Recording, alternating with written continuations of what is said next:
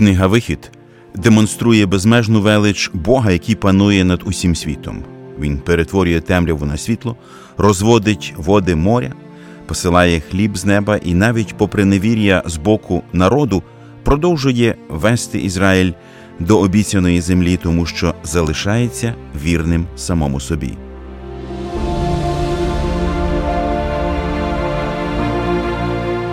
Ви слухаєте подкаст Вивчаємо Біблію разом.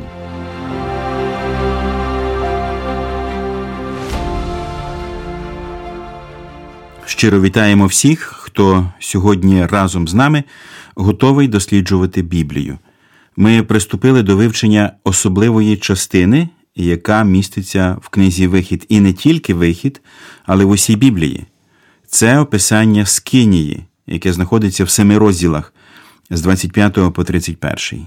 За допомогою Скинії, описання якої поділене на сім частин, Господь хотів нагадати євреям про досконалий світ, який був створений ним за шість днів, а сьомий був днем відпочинку. І, до речі, сьома частина, яка говорить про Скинію, стосується суботи. І цей створений від початку світ призначений був бути храмом Божим, святилищем, де живе людина і має спілкування з Творцем. Все спілкування, як відомо, зруйнувало гріхопадіння.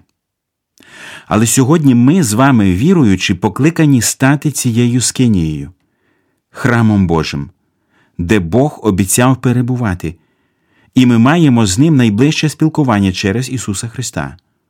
В Слові Божому написано: бо ви храм Бога живого, як Бог прорік, поселюсь серед них, і ходитиму, і буду їм Богом, а вони будуть народом моїм. А сьогодні про наповнення скинії разом з нами вестимуть розмову служителі церкви Віталій Мар'яш і Самуїл Кім.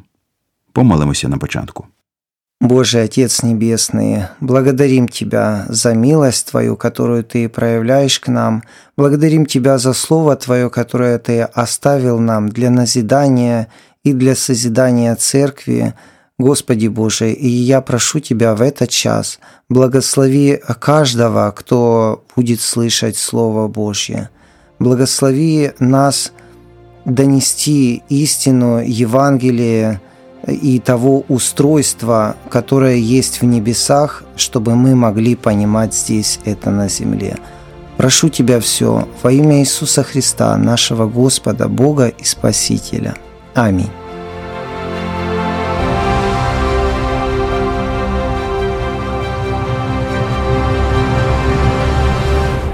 Описання елементів скинії розпочинається з описання ковчега.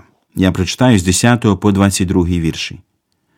І зроблять вони ковчега з акаційного дерева, два лікті й пів довжина його, і лікоті пів ширина його, і лікоті пів вишина його, і пообкладаєш його щирим золотом зсередини та іззовні, і зробиш вінця золотого навколо над ним, і виліш для нього чотири золоті каблучки, і даси на чотирьох кутах його, дві каблучки на одному боці його, і дві каблучки на другому боці його.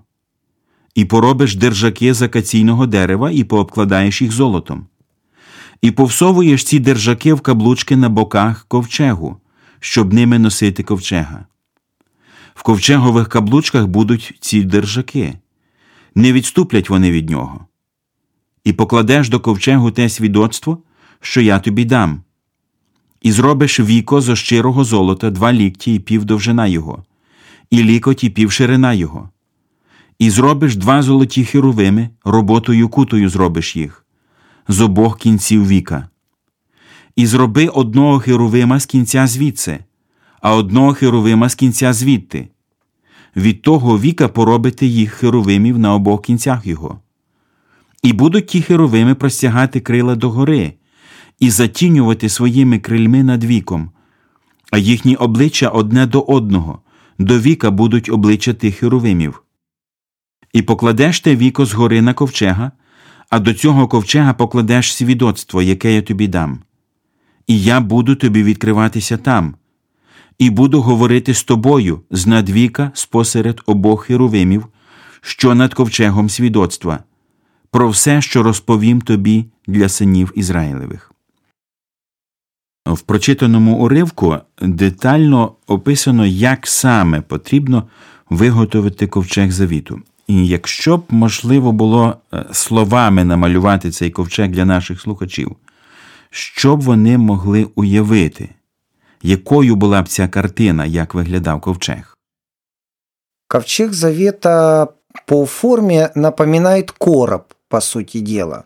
И если измерять нашим привычным для нас э, метром, да, то это будет 65 сантиметров на 65 сантиметров, а в длину он будет метр десять, если так считать, потому что полтора локтя на полтора, а в длину два с половиной, если учесть, что локоть это 44 сантиметра. И вот просто представьте себе этот короб, он не на самом деле небольшой, э, он был из чистого золота, э, крышка у которого э, снималась. На это плита, просто золотая плита, к которой, можно так сказать, припаяны два херувима, это статуэтки херувимов с распростертыми друг к другу крыльями – Нужно помнить, что херувимы – это духовные существа, человекоподобные, но у херувимов шесть крыльев, и они э, двумя крыльями закрывают э, ноги, двумя крыльями закрывают руки и двумя крыльями закрывают э, как бы лицо свое. И если представить такое существо, шестикрылое, то эти херувимы, подобно людям, как бы стоят на коленях, руки протянули друг к другу, и, соответственно, крылья, которыми закрываются руки, тоже э, протянуты друг к другу. Чтобы эта крышка не слетала с этого короба, так э, в синодальном переводе написано «сделай венец». Венец – это такой бортик, он небольшой высоты, но этот бортик сделан для того, чтобы крышка, э, вот эта пластина, плита, она не съезжала ни вправо, ни влево и таким образом держалась.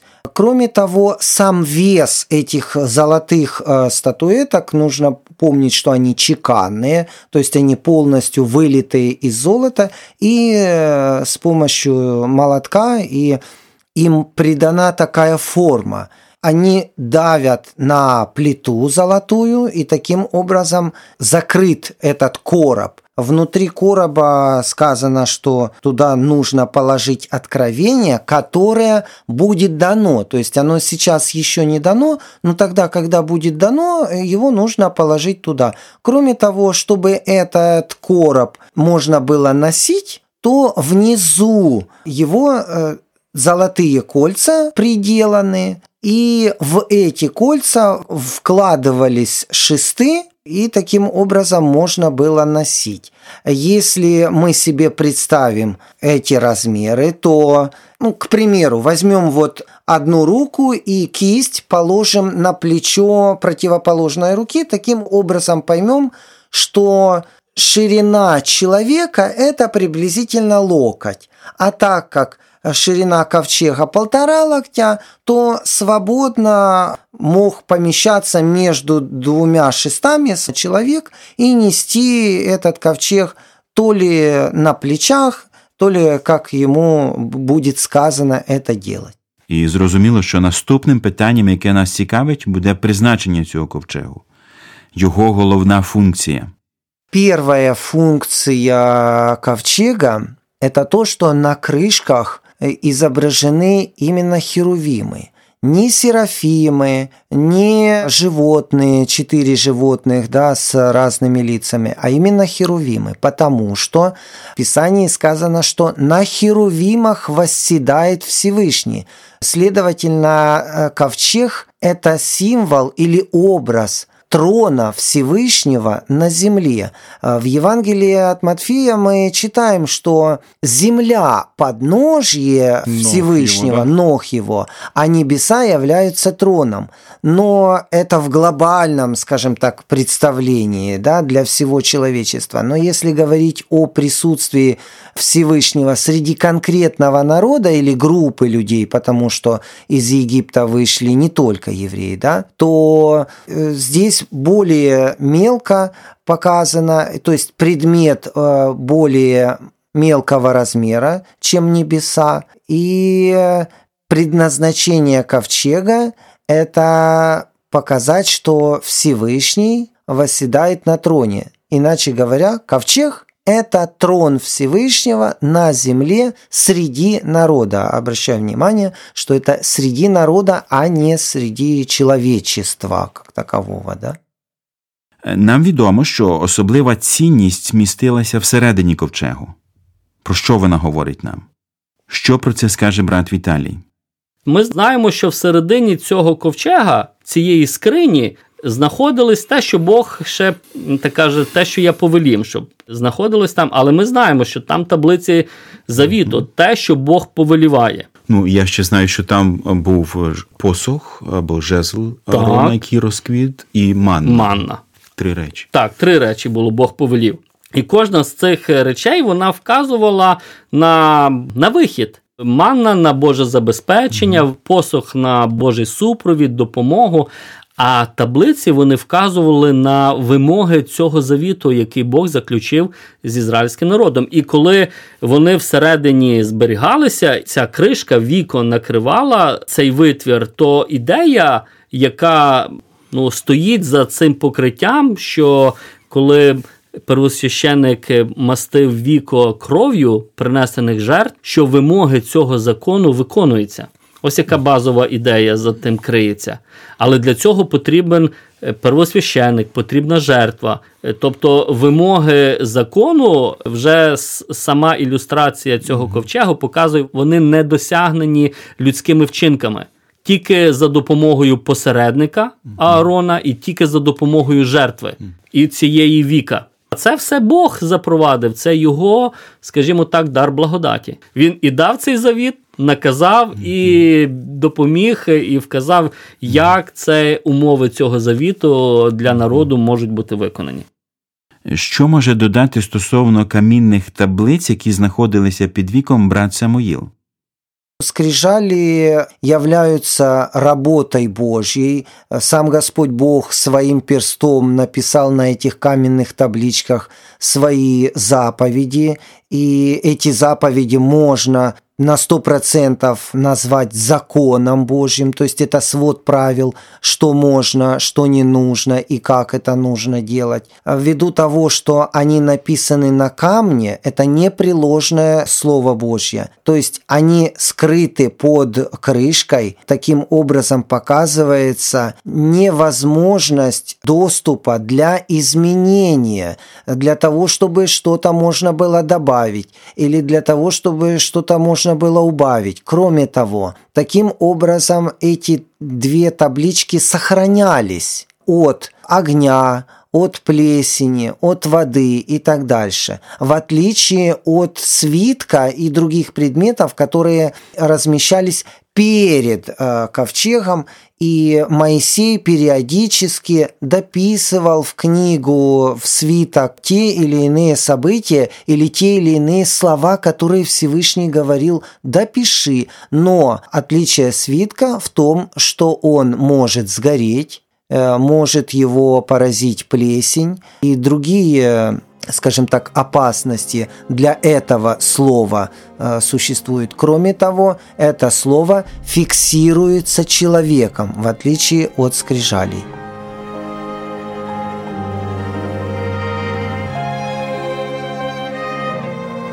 Біблія наш навігатор у шалених життєвих поворотах.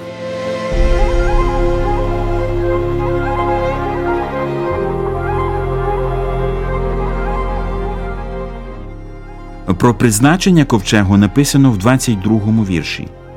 І я буду тобі відкриватися там. і буду говорити з тобою з надвіка спосеред обох херовимів, що над ковчегом свідоцтва, про все, що розповім тобі для синів Ізраїлевих. Іншими словами, ковчег названий ковчегом свідоцтва, російською ковчегом откровення. Чому така назва?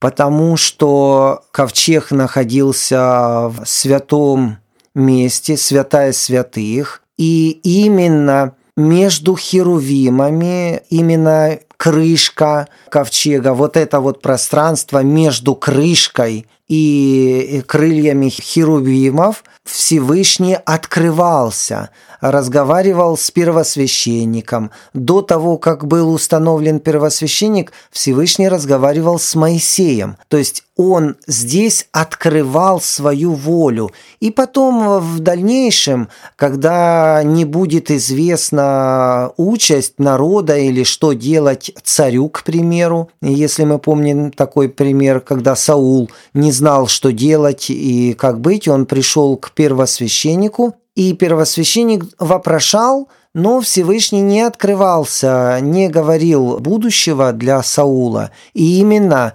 посредством ковчега. Поэтому он называется ковчегом откровения. Що нам говорить про цей ковчег новий заповіт?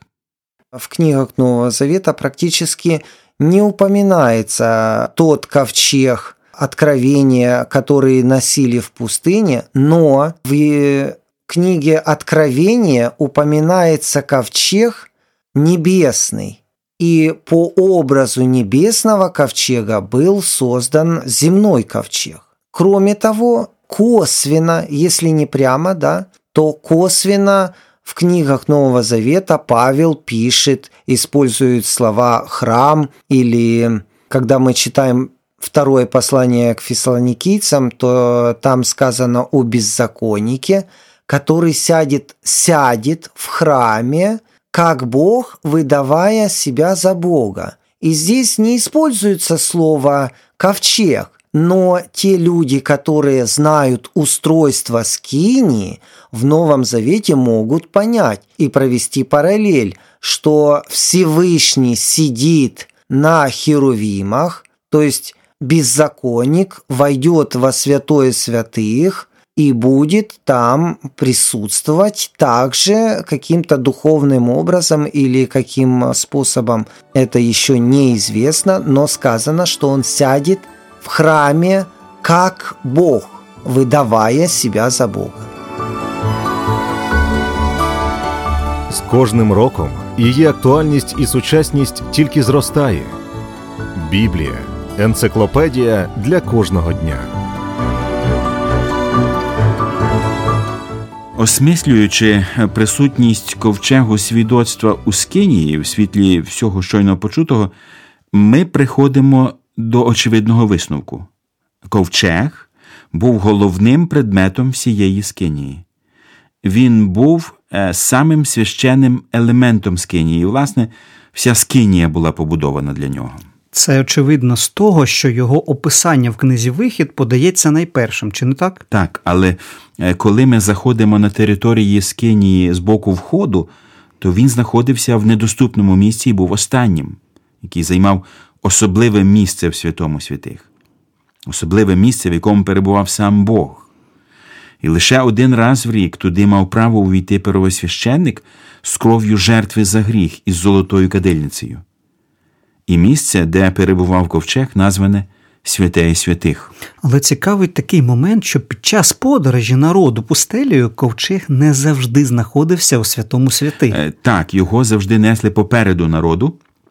І коли євреї переходили Йордан, е, вступаючи в обітовану землю, то написано, що і сталося, коли рушив народ зо своїх наметів, щоб перейти Йордан, а священники, що несли ковчега заповіту перед народом, і коли носії ковчегу прийшли до Йордану, а ноги священиків, що несли ковчега, занурилися в воду з краю, а Йордан був повний по всі береги свої всі дні жнив, то спинилась вода, що зверху текла, стала одним валом дуже далеко від міста Адама, що з боку цортану, а та, що текла до степу, до солоного моря, стекла зовсім, і була відділена, а народ е, перейшов навпроти Єрихону. Коли ми приступали до вивчення книги Вихід, ми говорили про те, що це книга образів, символів і багато чого з того, що ми вже говорили, символізує Христа. І ось яким чином може символізувати Ісуса Христа ковчег завіту, на вашу думку? Ну насправді тут набагато більше символів, ніж ми можемо навіть собі уявити. Ми вже говорили про те, що ковчег призначений був зберігати камінні таблиці закону, тобто, іншими словами, він зберігав завіт між Богом і людьми. Але ми знаємо, що завіт, е, як з Адамом, так і з Ізраїлем, е, був систематично порушений через гріх людей, і тому Бог послав світ свого сина, який став людиною. І тепер Божий завіт з нами укладений не просто з людиною, він укладений з людиною, яка була Богом. Тепер цей завіт неможливо порушити, тому що його зберігає Бог. І подібно як ковчег зберігав заповіді закону, так і Христос береже наш завіт з Богом.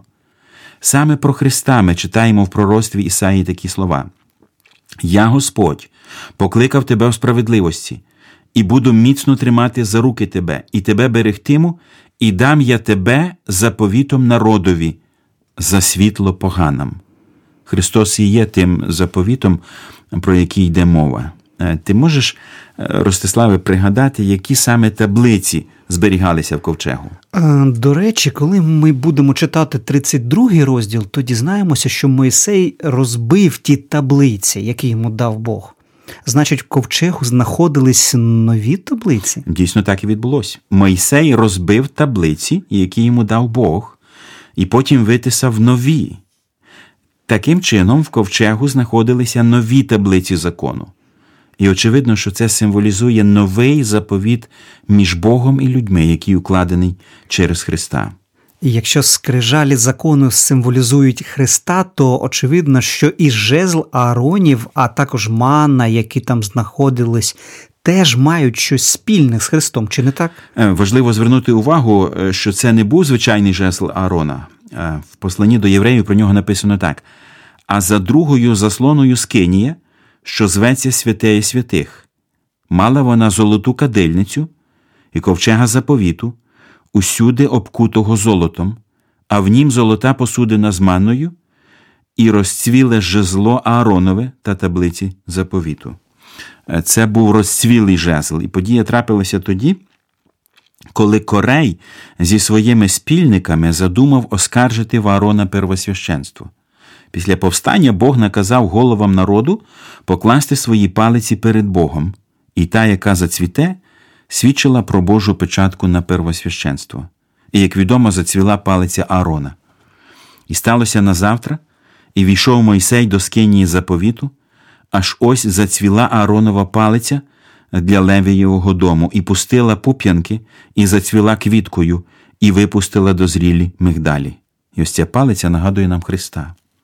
Про нього написано: І вийде пагінчик із пня Єсеєвого, і галузка дасть плід із коріння його, і спочине на нім дух Господній, дух мудрості й розуму, дух поради і лицарства, дух пізнання та страху Господнього. І крім цього, манна, яка була в ковчезі, свідчить про Христа як про хліб життя. Таким чином, Ісус Христос був явлений в цьому ковчезі всій своїй повноті. В дереві, з якого був зроблений ковчег, ми бачимо Христа Ісуса як людину. В золоті ми бачимо Його божественну природу. Як Бог і людина, Він носій, охоронець і виконавець вічного Божого заповіту. Він стоїть перед нами як Спаситель, готовий виконати свою справу викуплення. Тут ми знаходимо і Його смерть, дивлячись на кров на кришці ковчегу, і Його Воскресіння, яке символізує жезл Аарона, і народжених через Його смерть, Його викуплених, що навіки мають в ньому життя, поживу і повноту. А чи увійшов ти, шановний слухачу, в Христі у цю присутність Божу? Якщо досі ще ні, то ми знов і знов закликаємо тебе примиритися з ним і присвятити йому своє життя. А наш час на сьогодні вичерпався. До наступних зустрічей, і нехай поблагословить вас Господь Бог.